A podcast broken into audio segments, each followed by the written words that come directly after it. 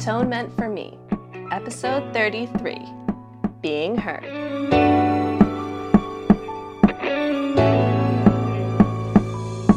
Hey, Magical Misfits, it's Kaidain Ivy, and welcome back to Atonement for Me. So, last week we were talking a little bit about how hard it was to find my voice. And this kind of goes hand in hand with last week, in that being heard is the reason you have a voice. And sometimes they're not synonymous. Sometimes it's really difficult to explain to other people who don't have the same experiences as you what your experiences are like with being heard. For example, as a child, I, as a girl in the 90s, let's just say, showing too much opinion is not a good thing. It's bossy. It's unladylike. It's abrasive. You rub people the wrong way. And then you grow up further from that. And you start to be a little bit more aware of the world and your surroundings. And me becoming a little bit more self aware, noticing that people are making these faces at me. Bringing that to an adult and them saying, kids are just kids. Just ignore it. It'll be fine. They're just playing. You're being too sensitive that mentality growing up is the exact same thing that I'm hearing all the time over change that is currently happening, whether it's people's takes on cancel culture or changes being made in production, how we present things in the media. We have a little bit more care, we're being a little bit more inclusive, and people are saying, you're being too sensitive. This is political correctness gone mad. As a female, I know that going into particular situations, assumptions are already going to be made about me, regardless of my resume to be there or my qualifications to be there. Also, being a person of color, that stacks onto that. And that adds mufflers to what I have to say to people. So now I have opinions. Now I have boundaries. How do I have those come across through those muffled layers.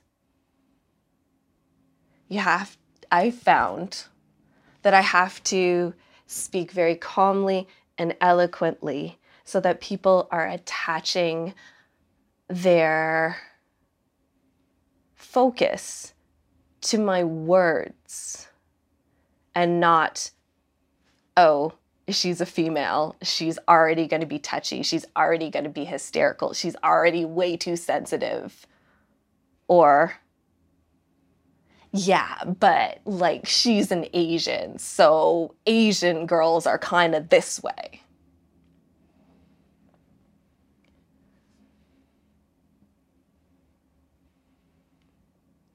We're censored in a different way and it's not an all out ban of you can't say this. People in my position are being censored in a way that is more psychological. People don't hear the words that you have to say because of the person you are. How do you get other people to hear you if this is what you're presented with? Way back, like pre COVID, Israel asked me to be on the Blackout podcast. And that's how I met him. And we were chatting. And then afterwards, he came to me and he said, You have a lot of really interesting things to say. That was really surprising to me, first off. And then what he said next was, What would you do if I gave you a platform to say what you need to say? the first thing I said to him was, What are you talking about? What do you mean? And he said, Like, if you had a podcast and you could just talk about anything and see where that goes. And the first thing in my head is, Why are people going to listen to me? I know I have a voice, and that's for me, but the voice that I had extended after finding my voice was more in subtle ways. It was through my designs, it was through the artwork that I'd projected to other people. I was using a different medium to have a voice. And now somebody was giving me an actual platform for my actual voice. And that wasn't something that I had even considered or really knew what that meant. I'm used to explaining things and having to come up with multiple examples to back up what I say so that people will take me more seriously because I'm used to not being taken seriously. I'm used to approaching conversations as a debate in that I have sources and other opinions in my repertoire as as resources that I can pull on to help people understand my point of view and I know a lot of people just get to state what they have to say, and people don't question that. And it's often those people online who just say something, and then if other people make comments on that, they're just like, oh, well, it was just my opinion. You don't have to get so offended. I'm allowed to say that. Okay, cool. It's just your opinion. But your opinion doesn't need to be forced on everybody else, and your opinion isn't a legitimate dismissal for everybody else's opinion. Yes, I say things to people that they don't like. Yes, I make missteps or am misinformed or have read a situation entirely wrong and I need to go back and review. But that's my onus on the conversation. That is me actively trying to be heard in a very concise and precise way. Because I don't always have the words, I can't always connect words to what I feel. So I have to find examples and make pull upon all of those resources to make sense to other people, essentially. Because I know in conversations, I don't always 100% understand other people, and it is very beneficial when they break it down for me. But sometimes people don't necessarily want that breakdown, and I understand that. And that's fine. But that doesn't silence what I have to say or the voice that I have just discovered I have. Saying no was one of the most challenging things I have ever had to learn. And it seems like it should be the most rudimentary thing. It's such a basic statement.